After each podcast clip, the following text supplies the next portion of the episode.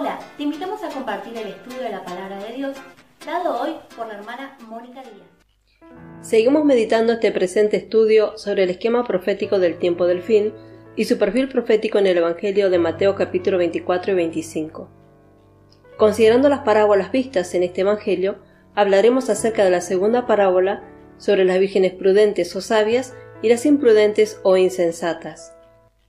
Esta segunda parábola está en vista de la venida del Señor y también relacionada con su iglesia, antes que con los judíos. Sin embargo, él está aquí manifiesto en un carácter diferente y para otro propósito.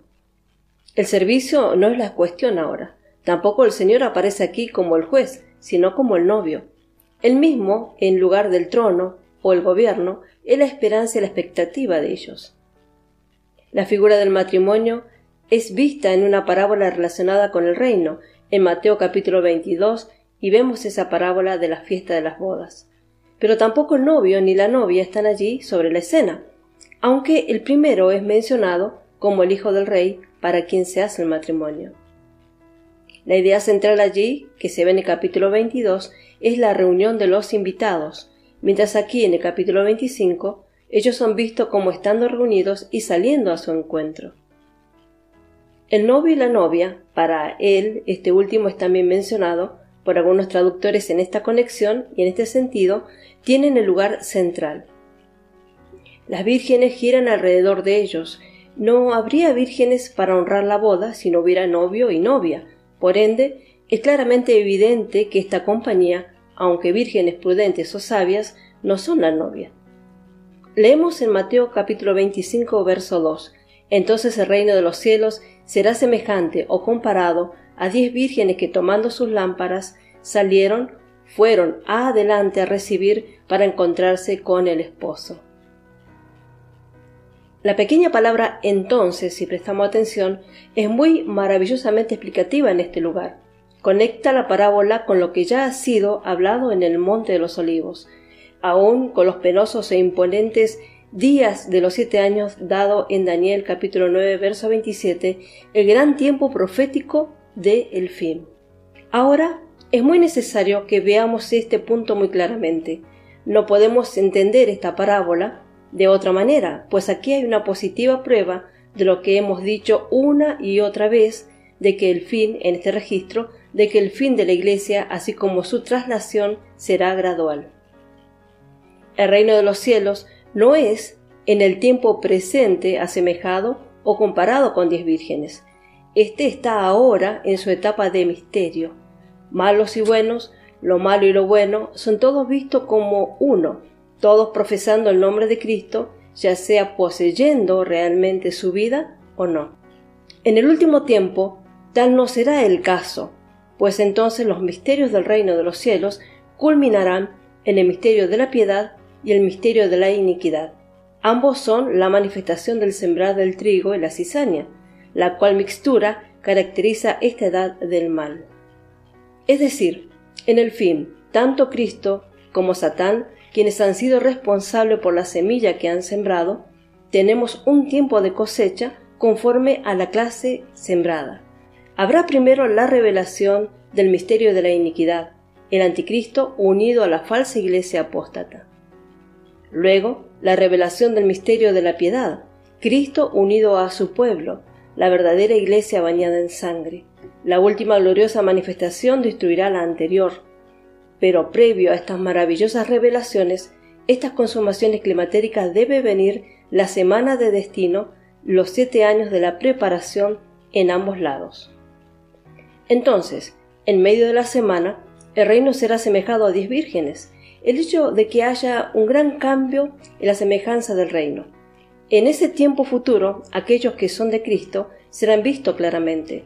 No habrá más misterio con respecto a las cosas del Señor, ni cizaña mezcladas con el trigo en este tiempo, pues a nadie le importará y ninguno tratará de unirse a los santos para su propio beneficio o ganancia propia. Profesión entonces será sinónimo de realidad, consecuentemente de rechazo, reproche y vergüenza. Esta será la porción de todas las vírgenes, tanto prudentes o sabias como necias. Sin embargo, observe aquí también este punto muy claramente. Y eso es lo que hace a esta parábola difícil de interpretar. Podemos ver fácilmente enseguida por qué debe haber una separación entre el santo y el pecador, como hemos visto en el capítulo anterior. Pero una separación de santo a santo es algo diferente. Sin embargo, no podemos entender esta parábola de otra manera, aunque hemos oído y escuchado esta porción predicada muchas veces, como en el juicio sobre el pecador, a que ellos llaman las vírgenes imprudentes o necias en la venida del Señor. Pero, oh cuán triste parodia sobre la infalible palabra de inspiración, porque Dios nunca asemeja o compara al impío a una virgen. La palabra lleva consigo el pensamiento de castidad, pureza. Entonces también todas las vírgenes tienen lámparas, y todas ellas salen al encuentro a encontrar al novio. Ahora bien, sabemos que el pecador no tiene lámpara o luz, lo cual habla de la palabra de Dios iluminada por el Espíritu Santo. Y sus lámparas estaban encendidas, para luego ellas hablar de la luz, amortiguándose cada vez más y más tenue, lo cual es la verdadera traducción o representación de la expresión «nuestras lámparas se han apagado», como leemos en Mateo veinticinco, ocho. Y las insensatas dijeron a las prudentes, «Dadnos de vuestro aceite, porque nuestras lámparas se apagan». La salida para encontrar al novio es otro hecho patente y evidente de que son verdaderos creyentes, porque esta es la actitud de los creyentes, no de los impostores y engañadores, como dice en primera Tesalonicenses uno, diez, «Esperad al Hijo de los cielos», y leemos todo este versículo, «y esperad de los cielos a su Hijo, al cual resucitó de los muertos, a Jesús, quien nos libra de la ira venidera». Sabemos que el pecador no espera que el Señor venga. Al momento en que estamos en esta actitud de fe y expectativa, dejamos de ser pecadores. Mas, sin embargo, existe una gran y fundamental contraste, podemos decir, entre estas dos clases de vírgenes. Como dice Mateo veinticinco, dos, cinco eran prudentes y cinco eran necias o imprudentes. Una clase tomó aceite en sus vasos, en su recipiente con sus lámparas, mientras que la otra clase tomaron sus lámparas sin ningún suministro o abastecimiento extra de aceite. Esto fue muy necio de parte de ellas. No estaban preparadas para salir a encontrar al novio. Leemos Mateo veinticinco, tres que nos dice, «Las insensatas tomando sus lámparas no tomaron consigo aceite». Verso cuatro, «Mas las prudentes tomaron aceite en sus vasijas, juntamente con sus lámparas». Sus lámparas se fueron apagando. Previo a esto, todas dormitaron, todas estaban durmiendo, y como la noche estaba avanzada, finalmente todas se durmieron. Leemos Mateo veinticinco, cinco, «Y tardándose el esposo, cabecearon todas y se durmieron». Ahora bien, esta declaración parece inconsistente con respecto a las prudentes o sabias, mas esto simplemente significa que su testimonio no fue agresivo. Fueron más bien pasivas con respecto a la verdad, porque dar testimonio de Cristo no solo será vergonzoso, sino peligroso. Todas ellas ocultarán su luz, dormitarán en medio de la densa tiniebla y oscuridad, prevaleciente en ese tiempo y momento, porque estarán temerosas y tendrán miedo. La apostasía de la cristiandad estará en una etapa tan avanzada que admitirán que no se atrevieron a decir nada. Ellas se sentirán débiles e inútiles en medio de la horrible y terrible desviación de la verdad en las Escrituras en tal tiempo. Tenemos una pequeña experiencia de esto aún ahora, cuando la fidelidad hacia Cristo y la palabra todavía no es considerada un crimen contra César, pero eso vendrá después. Hubo un César en el trono cuando Cristo dio y entregó su vida por su buena profesión ante los gobernadores de este mundo. Habrá otro hombre sobre el trono de los Césares en el fin, quien demandará y exigirá una lealtad, una alabanza o una alianza absoluta del pueblo hacia su persona. Aflicción habrá para el que rehúsa o se niega a rendirse a tal orden. Por lo tanto, podemos entender fácilmente por qué aún las vírgenes prudentes y sabias, así como las necias o imprudentes, dormitan y duermen mientras el novio se demora, pues ese tiempo estará cerca. Pero hay un cambio. Leemos en Mateo veinticinco, seis, «Y a la medianoche se oyó un clamor, aquí viene el esposo, salid a recibirle». Ese grito todavía no se ha efectuado, pues Jesús claramente ha declarado que será después y a la medianoche. Es decir, que el grito se dejará oír durante algún momento durante el periodo de siete años de la venida de Cristo, como podemos ver en Mateo capítulo veinticinco, verso uno y seis. Dice así el verso uno: Entonces el reino de los cielos será semejante a diez vírgenes que tomando sus lámparas salieron a recibir al esposo. Verso seis: Y a la medianoche se oyó un clamor: Aquí viene el esposo, salid a recibirle. Preguntamos, ¿qué es ese clamor o grito? Ese clamor o grito probablemente será el resultado del arrebatamiento de los vencedores de Filadelfia, del griego harpazo, que significa arrebatar, por hebraísmo nazá, arrebatar, levantar, sacar fuera o estirar hacia afuera. Ese grito o clamor será después de la traslación del grupo de la esposa. Esto despierta a todas las vírgenes, y aún las necias o imprudentes se despertarán. Esa será una renovación, el último avivamiento de la Iglesia, pues ambas clases se levantan, lo cual habla de una fe activa. Leemos Mateo capítulo veinticinco, verso siete. Entonces todas aquellas vírgenes se levantaron y arreglaron sus lámparas. Los estorbos y obstáculos para el testimonio se apagan, lo que demuestra conclusivamente que las necias o imprudentes no son pecadores.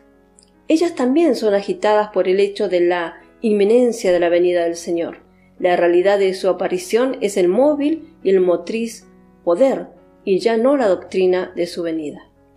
Las necias claman, lloran a causa de que no tienen aceite para rellenar y reponer sus lámparas. Leemos en Mateo veinticinco, ocho. Y las insensatas dijeron a las prudentes: Danos de vuestro aceite, porque nuestras lámparas se apagan. Ellas reconocen el hecho de que su luz se oscurece, es tenue en comparación con aquellas que tienen aceite en sus vasos o recipientes, pero tengamos en cuenta el hecho de que reclaman una lámpara y un poco de luz. Y aquí hay una lección y advertencia para todos nosotros hoy. Oh, quienes cantarán y se moverán en el poder y el amor de la doctrina de los Efesios y ser un verdadero santo de Filadelfia. ¿Quién se apropiará de Cristo para todo, y por medio de él conquistará todo con él, y por medio de él y heredará todo con él? Es posible que podamos tener una luz suficientemente buena para dar la bienvenida al esposo, aunque no tengamos una luz activa o una fe viva en su venida. Pero cuando te enfrentas a la realidad de su aparición, la falta es inmediatamente evidente. Los que vencen la condición de tibieza en ese momento serán una compañía especial. El actual declive entre los creyentes hoy señala ese día. El sueño de Mateo veinticinco está ya introduciéndose entre nosotros. Leemos en Mateo veinticinco, ocho que nos dice: Y las insensatas dijeron a las prudentes: Danos de vuestro aceite, porque nuestras lámparas se apagan. Las vírgenes necias o insensatas quieren entonces el Espíritu Santo con todo lo que acompaña a su presencia. La más completa medida de aceite nunca es demasiado. Ellas apelan a las prudentes, a las sabias, por el aceite, pero ya es demasiado tarde. Ahora no pueden instruirlas ellas ni ayudarlas, pues deben apresurarse a ir lejos a la cena de las bodas del Cordero. Leemos en Mateo veinticinco, nueve que nos dice: Mas las prudentes respondieron diciendo: Para que no nos falte a nosotras y a vosotras, id más bien a los que venden y comprad para vosotras mismas. Las vírgenes prudentes le dirigen a ir a los que venden y comprar para sí mismas. Esto no es difícil de entender, pues somos exhortados a venir a los pozos, a las aguas, y comprar, aunque sin dinero y sin precio, como nos dice en Isaías cincuenta y cinco, uno. A todos los sedientos venid a las aguas, a los que no tienen dinero venid, comprad y comed, venid, comprad sin dinero y sin precio vino y leche. Y esta manera, o esta misma exhortación, se refiere al don del Espíritu Santo, y el mismo día del cual estamos hablando. Y tal compra simplemente habla de los términos fijados sobre los cuales el uno que busca pueda obtener aquello que desea. Él debe tener sed por una cosa: por un lado, su carne clamando por Dios. La indiferencia y pereza ya no caracterizarán al pueblo de Dios, pues las vírgenes sabias o prudentes no son la esposa. Estas serán los ciento cuarenta y cuatro mil, el último grupo en entrar en el cielo a las bodas. Y leemos en Mateo capítulo veinticinco, verso diez. Pero mientras ellas iban a comprar, vino el esposo, y las que estaban preparadas entraron con él a las bodas y se cerró la puerta. Mientras las imprudentes fueron a comprar, el esposo vino y las que estaban listas fueron y entraron con él a las bodas. Y la puerta se cerró o estaba cerrada. Esta puerta es la puerta de la cámara, la sala de, del banquete en los cielos, no la puerta de salvación para los pecadores. Mateo veinticinco diez nos dice: pero mientras ellas iban a comprar, vino el esposo y las que estaban preparadas entraron con él a las bodas y se cerró la puerta. Ellas estarán alertas y sensibles y responderán a la voz del Espíritu, aunque no estarán presentes en la fiesta de las bodas. La última entrada o el último portal nunca se cerrará hasta el fin de los tiempos, como leemos en Romanos capítulo diez, verso dieciocho, porque cualquiera que invoque el nombre del Señor será salvo. Nunca es demasiado tarde para oír y escuchar las palabras de perdón de los labios del Cordero, como testiguó el ladrón moribundo mucho tiempo atrás, como leemos en Lucas capítulo veintitrés, versos cuarenta y dos y cuarenta y tres. Y dijo a Jesús: acuérdate de mí cuando vengas en tu reino. Entonces Jesús le dijo: de cierto te digo que hoy estarás conmigo en el paraíso. Mas debemos constantemente tener en cuenta que esta parábola de la cual estamos considerando, como todas las otras parábolas, ilustra algún principio de las realidades divinas por eventos o cosas naturales.